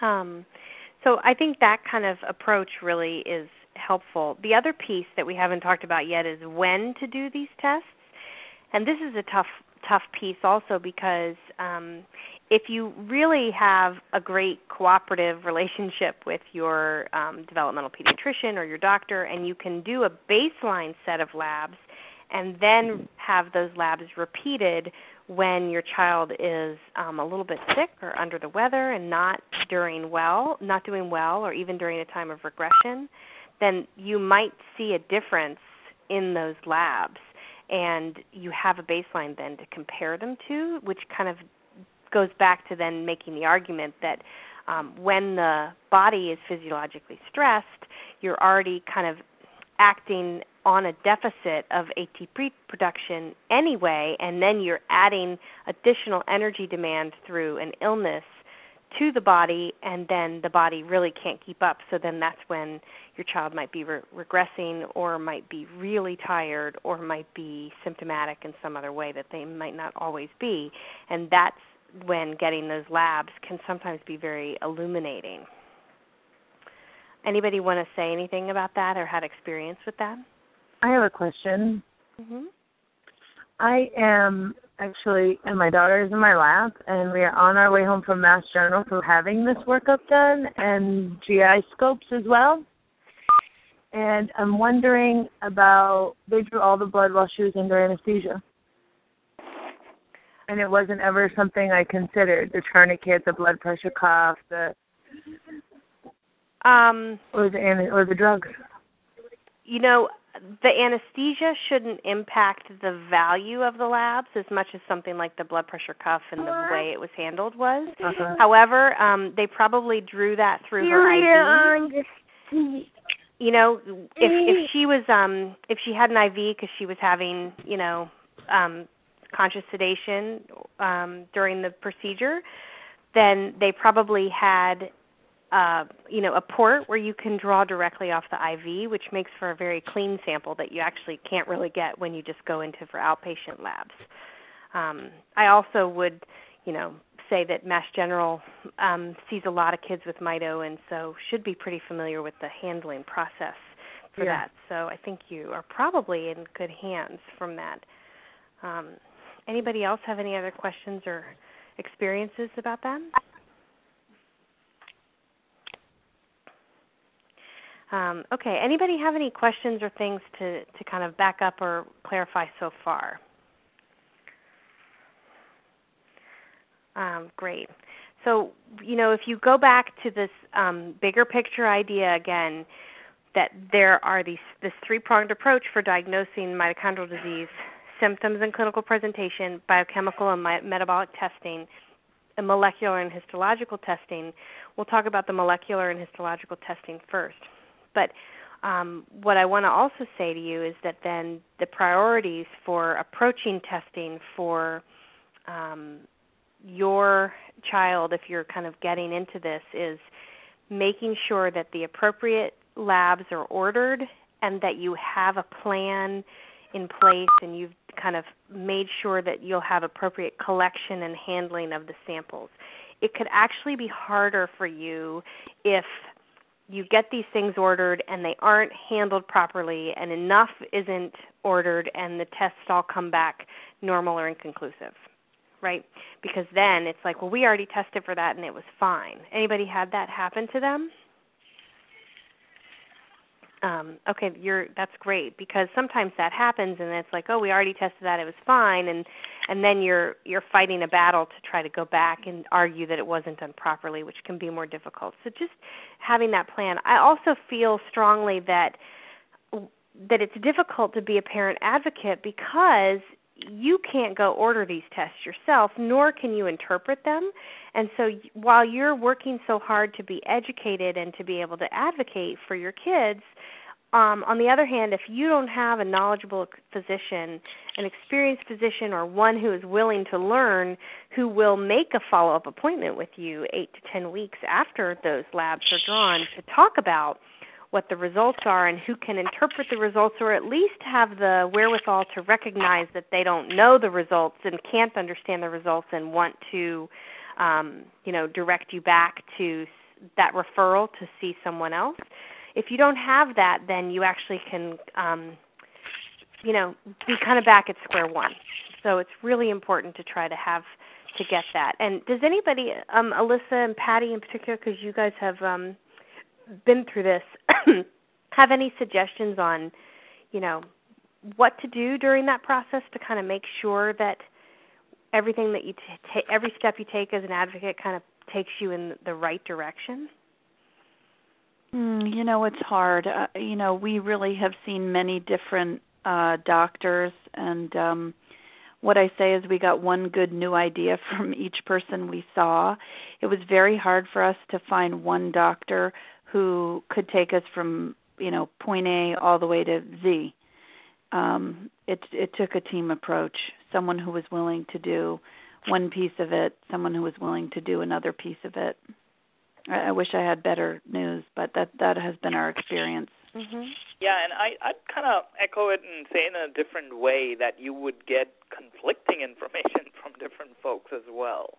So as a parent, you have to just parse it out and kind of meaning some some doctors are more opinionated or more assertive than others and they will just outright say that that doesn't mean anything and things like that but and another doctor might say no something else so as a parent it was sometimes for us to kind of parse those conflicting information and kind of sometimes go with instincts come sometimes talk to other parents sometimes read research and whatever you can do to get other information and and make the decision as to test further or go with the treatment options and things like that. And that's what is uh, that's quite a bit of a challenge. That's been my experience too, even though I've been into this from a different angle uh over the years that and it and I came to it the hard way thinking that these people were experts and it took meeting ignorant doctor egotistical ignorant doctor after egotistical ignorant doctor to realize that this is my life, this is my family. I really know more than they do. I'm very grateful for the little pieces each one can give. But on the whole, only one person was and that was my actually my nutritional counselor who knew more and more to a large extent because he was more open-minded than all the all the MDs. Mm-hmm. Christy, I, I think it's important to note that we really are in the middle of emerging research. Um, my children were diagnosed um, in the summer of '09, and there really even from just then has been you know more people are educated more people have heard the word mitochondrial disease more people are beginning to hear a connection between autism and mitochondrial disease. And you know in some sense although an md may not have the answers there is value in advocating to create a dialogue is how i look at it. That's definitely true. Um, anybody else have any comments or yeah, and Christy, one thing that works well for us is record keeping, and I'm sure everyone does this, having all the records, especially when you go see a, a specialist, and writing down all the chronological um, kind of clinical symptoms observed and what interventions, so that uh, like the new doctor, so to speak, can get a good get up to speed with what what all has happened and and and um, and what interventions have been tried and what were the effects so that usually has helped us quite a bit when we visit new doctors. I, I, I, I agree, Patty. We we've also had that for both of our boys. Boys, it's like a chronological summary. Um, starting like with their bilirubin scores and you know the first symptoms and when was he diagnosed failure to thrive and how long was he on Elecare and you know all those details that sort of create the sum of the parts um, and to really keep it updated um, so that if you had an initial colonoscopy or endoscopy and then you had a follow up that you know you have an up to date medical summary on the kids all in one place because that is what happens Christy when you're moving maybe from one doctor who's a endocrine specialist to somebody who's um you know a gastroenterology is a specialist then you know the two don't do a good job communicating. So it's good to have all the information in one place. Absolutely. Um you know i think that um you guys bring up a another kind of good point which is the process for this can take a little while and that can be tough because if you are seeing your child regressing um it can be really hard to just sit back and let this happen. But one of the best things you can do as an advocate is be really organized and present the material in a way that you can um, make sense of it and help to speak the language so you can streamline the process as much as possible because it can take quite a while if you don't do that for someone to just sift through and make sense of everything you have so far. Mm-hmm. Um, I want to talk a little bit about um, what they would find if they were doing um, molecular testing or um, histological testing um, through a muscle biopsy for the tissue or by looking at the um, genes in blood. That's kind of, I think, um, the last step, so probably not the focus of what you guys would be doing because we're talking about screening. But I feel like if you're going to have a conversation about testing, you want to know, you know, what what ultimately gives you that diagnosis. So everything we've talked about so far, screening lab, evidence for mitochondrial dysfunction, it's evidence for to warrant further testing, but it's not diagnostic. Okay. So when we talk about molecular testing, um, molecular testing means that you are um, testing for the genes. You're looking at specific genes detect abnormalities. So it's like DNA analysis.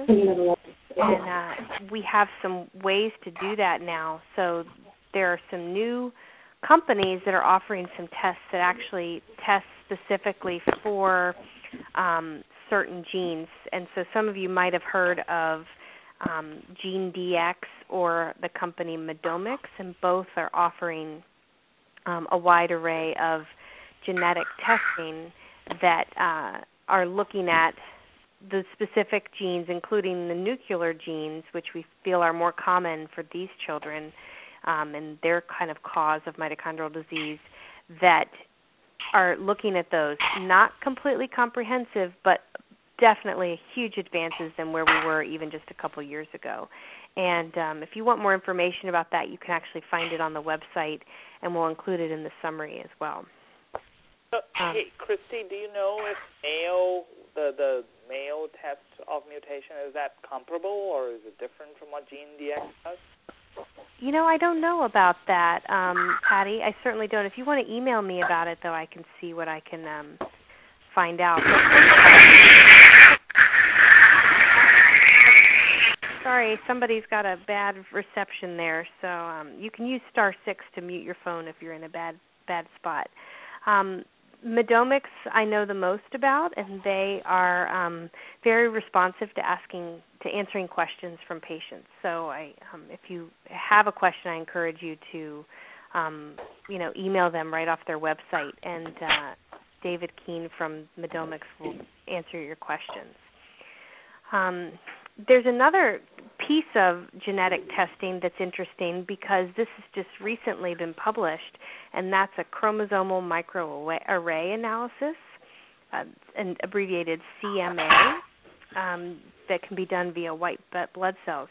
That can be that can be used to look for depletions or duplications in the um, mitochondrial um, DNA. So that's a new um, study that I think we warrants some more investigation and, and review as well. Oh, um, excuse me, I have a question on that. Yeah, go ahead. Um, when they order that, I thought they were just looking at nuclear. They're also looking at mitochondrial. Um, you know, I want to actually have the study in front of me to tell you the definitive answer on that. Okay. Alyssa, do you know off the top of your head? I don't. Um, why don't I look that up to clarify for you? Um, Christy, that brings me to another thing. Before any more people leave, could we ask for um, email addresses for the list? Absolutely. So, um, everybody, we're trying to build a list so that we can send you an update when we have the summary posted and when the new section of the website's ready and to um, announce other future calls. So the best thing to do is if you would please send an email real quick to autism at mitoaction.org and just include your name, maybe a piece or two of background information, um, including where you're from, and then we'll have your email address to include to the list. So if you'll send an email to autism at mitoaction.org. Um, sorry, I don't have the answer to your question right off the top of my head, but I certainly That's am okay, happy to take a look at that. had that and it came back normal, but I thought they were just looking at nuclear. Um, let me take a look at the actual study because I have the abstract, but I but I don't have the actual study in okay. front of me. Let me take a look at it and we can clarify that for you. All right, you. thanks. Um, so, when you talk about genetic testing versus muscle, um, sometimes we, you know, we were relying on muscle biopsy almost completely for so many years, but the genetic testing now is improved so much that sometimes you can catch that diagnosis and that defect without ever having to do the muscle biopsy. And so many physicians are looking to do the um, genetic screening through blood sample first and to kind of see what that brings up, looking again at that big picture to then be able to identify whether or not you need to go through with the muscle biopsy.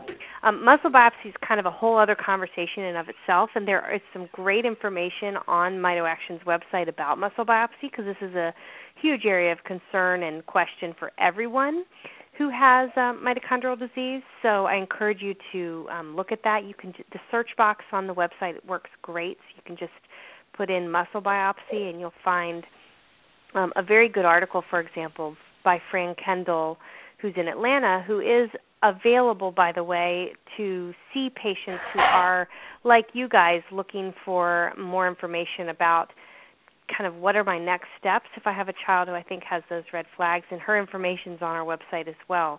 Um, but I direct you to do that because the muscle biopsy um, can tell us a lot of things. It can tell us about the structure of the um, the mitochondria, and it can tell us about the number and the activity of the mitochondria, and it can also tell us specifically about the enzyme complexes that um, are part of the electron transport chain, which is where energy is actually made in the mitochondria. So you heard Patty at the beginning of the call say, "Oh, I'm interested in oxphos." That's oxidative phosphorylation, and that's this description of how these enzyme complexes take the food that you eat and generate ATP at a rate that is remarkable in all the cells of our body except for red blood cells and able to provide enough energy for us. So when you have a defect in one of those complexes, then or one of those enzymes, then that's a oxphos um, defect, and that's a respiratory chain defect. They mean the same thing. And as a result, we can actually, with a muscle biopsy, look at the activity levels of those complexes. So if you hear somebody say, Oh, I have complex 1 and complex 3 deficiency, what they're saying is that when they had a muscle biopsy, they were able to see that those enzyme complexes in the mitochondria weren't working as effectively as they should. So they're the reason that you're not getting enough ATP. Does that change what your treatment is? N- not really. Um, maybe it will in the future, and for some people, having that diagnosis, you know, kind of helps you identifying the next step, but not really. Um, so, sorry everyone about the um, ringing, but we're Welcome about. to Verizon Wireless. The wireless customer you called is not available at this time. Please try your call again later. Announcement 1. Switch to 8 dash 1. Okay, that was exciting. So. Welcome to Verizon Wireless. Sorry the everyone. wireless Hold on. customer I'm gonna. you called is not available at this time. Please try your call again later. Announcement I'm 1. gonna, um, Switch bear to 8 dash 1. All right, everyone. I just muted everyone except me, so my apologies to mute you, but I wanted to be able to finish up without um, our background there. Apologies for that. And uh, but wanted you to know that um, we're going to put all of this into a summary, and I will get back on the line just a second. So if anybody has any additional questions, but I wanted to encourage all of you to, you know, do what you're doing right now, which is to just start to gather information so that you can better understand what all this means and that you're not just blindly kind of looking at these tests and wondering what to do next or would be quite normal to feel overwhelmed, but really having a, a stepwise approach to understanding this, all with the hopes that you can do better for your kids and that you can help them so that they are making progress and they're not regressing and that their symptoms are better managed and that it all makes better sense. So let me switch back over and see if we have any questions, but I'll apologize in advance if we have that background noise because it might cut us short. We'll ask you again if you'd like to be part of our mailing list to send an email to autism at mitoaction.org so we can be sure to include you and keep you updated as we update the website as well. So here we go. Let's see how. All right, maybe that's um, better there. So, anybody have any final questions or comments? Yeah, I have a question. Go ahead. Um, I was wondering if anybody on this group has um, experience having done uh, genetic testing with transgenomics. Um, that's um, where my doctor ordered um, some of the mito testing from.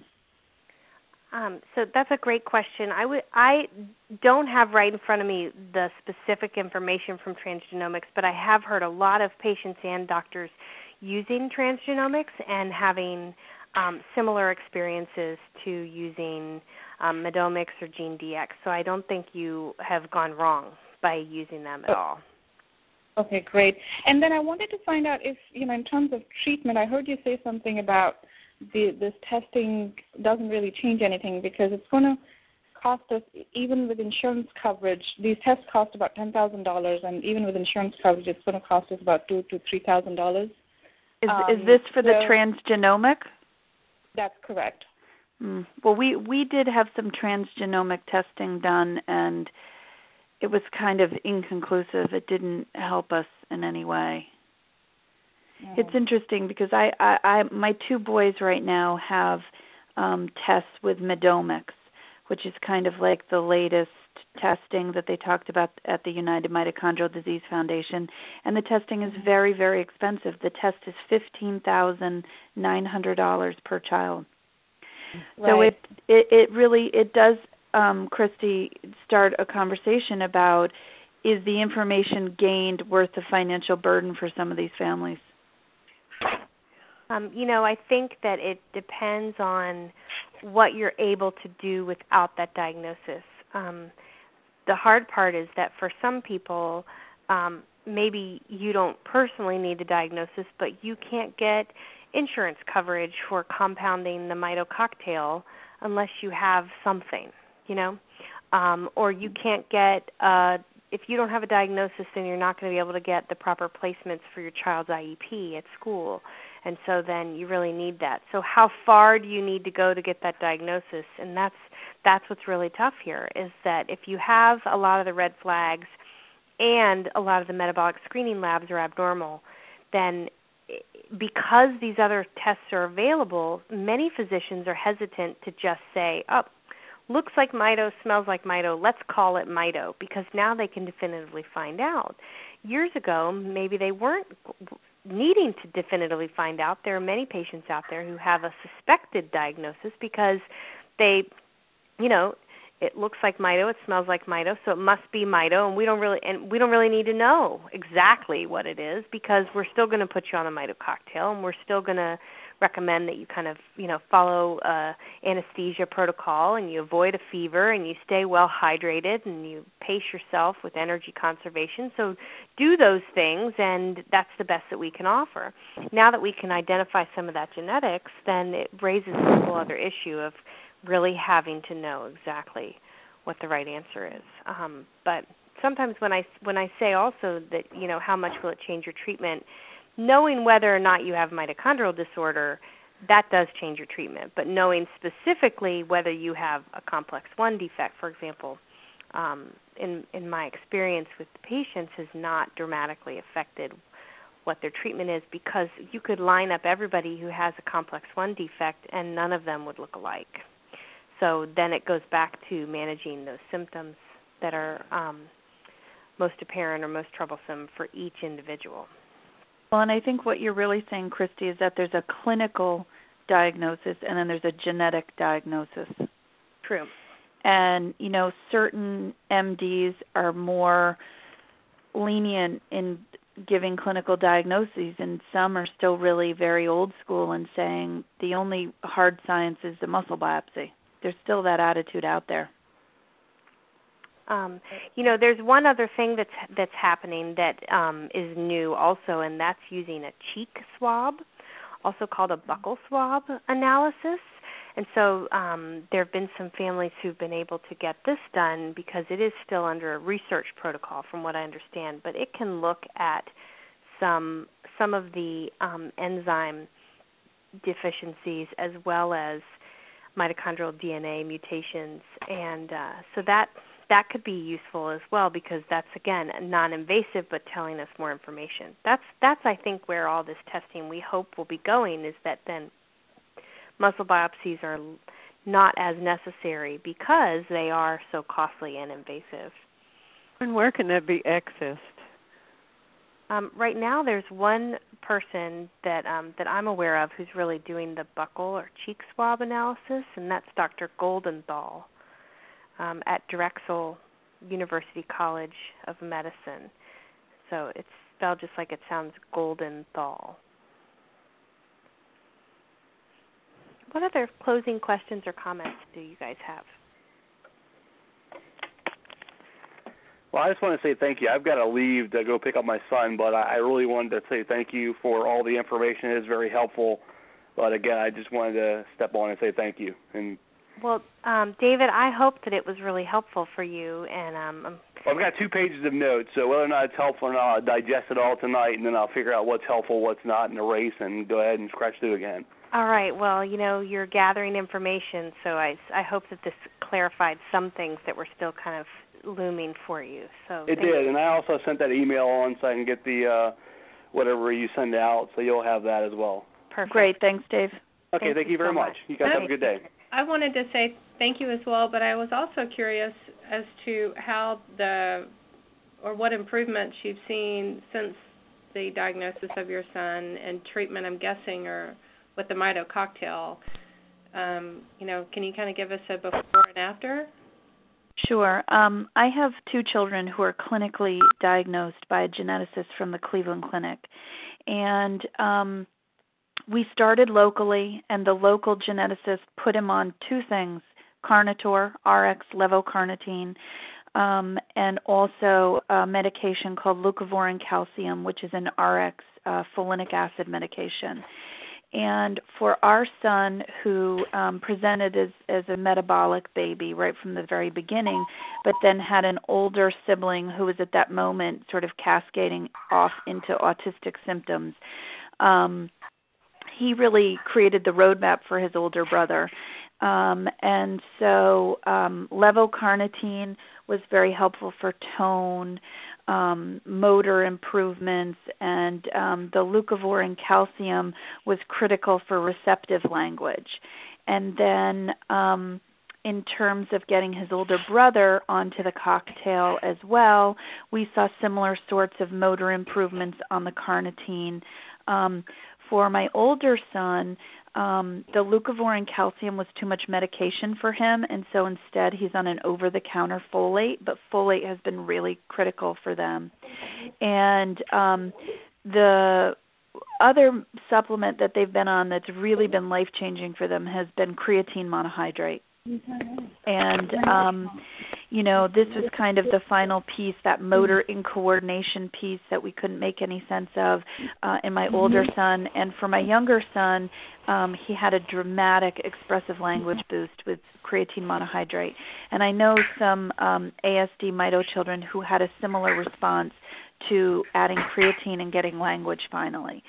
So you know for us I'm not. I, I, our boys would be lost to us without the cocktail. They really were very dramatic uh, cocktail responders.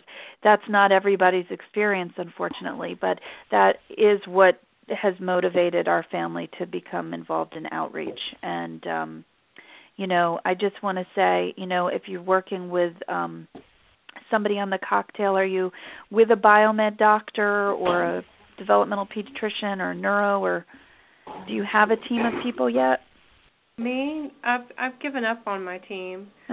Um, uh, I mean, I I could go to my pediatrician at this point, um, and she would do just about whatever. Mm-hmm. Um, but I, I don't know if I trust her to do it. Um, I I know that the group down in Houston has uh, pediatricians, I guess developmental and uh, pediatric neurologists that are versed in uh, mitochondrial disease, and I would almost rather wait before I let somebody else stick him. He's kind of been everybody's favorite pincushion since he's been born, and I just, um, you know, I just don't want him stuck again unless I know what unless I'm sure that they know what they're doing. And I know a lot of folks have been able to get away with DAN doctors, but my son spent probably a third of his life in the hospital and has a lot of other major medical stuff going on with him, and it's kind of beyond have, what a have you, doctor can do. Have you heard of Dr. Fran Kendall in Atlanta? Have you heard her name? Um, I saw her on the website. Yeah, I mean, based on what you're telling me, I would say she would be a good person for you to reach out to. If you're not able to travel, she'll do a virtual appointment and then your pediatrician could order uh local labs. Um she's a wonderful resource. She's very knowledgeable about metabolic and genetic the genetic piece of this as well as you know the cocktail components. And so that really may be your best bet if you don't have an, a local provider but you have a local pediatrician would who would basically act in consult with her. Yeah she'll do whatever. She just doesn't you know know about it um okay i will give her a call then i appreciate that you, You know, know, and also if if you, if you do be sure to tell her that you tuned into the MitoAction asd meeting and got her name from us sure absolutely Um, and Dr. Koenig at, in Houston um, Mm-hmm. is also another great resource close to you. K O E N I See, G. I, I, I, um, one of her partners there is uh, Dr. Frye, and it said, you know, where they list all the doctor's interest, and it said that he was actually interested in autistic spectrum disorder, and I didn't see that under Dr. You said her name's Koenig. It's K O E N I G. I've- Mhm. And I've I've just had so many doctors just kind of dismiss him as, oh well, he's autistic, and you know, miss the fact that he had acute pancreatitis because he was autistic, miss the fact that he had a collapsed lung because he was autistic, and I I just don't want him written off again. So I was you know, gonna, I was going to wait until I could see Frye, but if you I mean, do you have firsthand experience that she's dealt with spectrum kids and she she has a sincere interest in bridging the two communities that's what i can say um she's actively becoming involved in advocacy for this cohort of kids who she really feels like have been dismissed and marginalized Okay. um Okay. and she plans to um lecture at autism one um Okay. you know um dr frye is also an excellent choice for you if you're near there um because clearly he's going to have uh, you know the perspective of the ASD parent and child in the forefront of his mind. So I don't think you could go wrong with either of those two. Okay. Okay. Thank you. I appreciate it. And and I'll just add to that. I, I don't know your name. Uh, Yeah. Um, um, yeah, and uh, that autism is probably you want to stay away from it if you can when talking to doctors. And, um, I, like- yeah, but it's just kind of um it's the elephant in the room, you know. Yeah, I know. And so so if if autism is a diagnosis and there is an metabolic diagnosis, so what you meaning what helps at least for us is when we talk about just the metabolic aspect, autism Right. or autistic symptoms or development delays just being clinical other issues, but we're just talking about metabolic and stay metabolic, so to speak. So sometimes at least for some of the talking to some of the doctors, Okay. that that might help. Okay, thank you. Beth, have you had any baseline labs come back suggestive? Um I, they've had he's had a couple of uh uh comprehensive metabolic panels and everything that I've been told is um okay and he's had the microarray done and that came back normal. Um but I was under the impression that it was just nuclear, so I was wondering about uh, mitochondrial. And um you know also on the website I saw that there can be um, you know, mitochondrial issues in some tissues or some cells and not necessarily other cells. Yes. Mm-hmm. Um, so I'm wondering if maybe that might be something that has going on. Um, but you know, I pulled up one of uh, some lab work that I had um, done on him about two years ago, and his uh, his urine alanine is like through the roof. Yeah, that's that that is something that so my son has that as well. That's a that's like a, a red flag. That's a red flag. And you know, I mean, what you're saying um you know makes me think that maybe Dr. Kendall's a good person for you to see because she very much believes that you can have um basically normal biochemical blood tests, but that doesn't rule out mitochondrial disease. I mean, she's very specific about that that she really wants to you know, delve into things, but elevated alanine is a marker. Okay. Okay.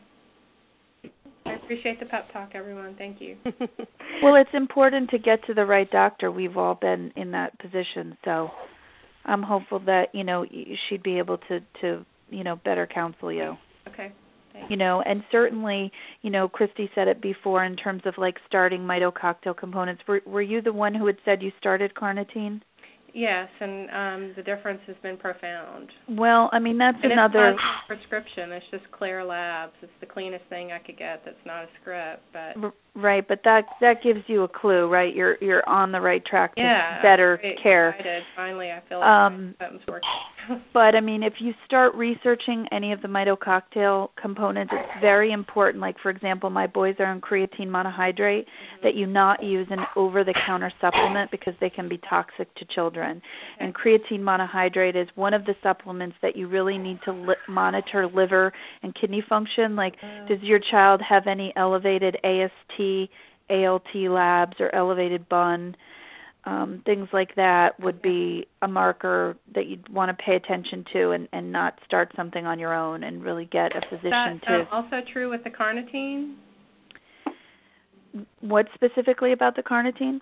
Um, is, am I jeopardizing his health by putting him on a, a non-prescription carnitine? Are you familiar with Klaire Labs? Yeah. Sarah. Mm-hmm. Yeah, we're on a lot of su- over-the-counter supplements as well. I mean, that's I, a nice. it's a like, very clean brand. Right. Like pure encapsulations. Um, you know, I'm not a doctor. I'm just a mom. but you know, in general, Cleveland Clinic is recommending people be put on carnitine as an antioxidant not so much just because you have low levels of carnitine, but because it's an excellent antioxidant. Um, and so it doesn't seem to have the same inherent risks of other things. Okay. Well, we'll hold off with the B complex and carnitine until we talk to um, Dr. Kendall, or maybe we can get um, uh, K- Koenig, I believe that's how you say it, in Houston to see us sooner than August.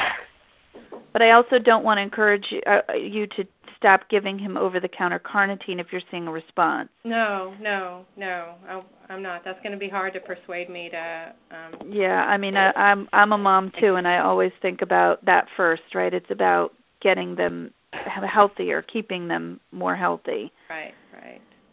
Making up those developmental deficits. Absolutely but that but that's a clue for you, right? That he's doing better on the over the counter supplement and so yeah. you know, there have been a lot of anecdotal accounts of children doing tremendously better on RX levocarnitine than over the counter supplements. So that's very exciting to think that if you go to Dr. Um, Kendall and she agrees that this is a metabolic problem in your son, if she were to put him on that, you might see even greater gains. Okay, okay. Thank you. All right, so everyone, we're going to wrap up. Um, great call today. Thank you so much for everyone calling in and contributing and um, continuing to be a part of this group.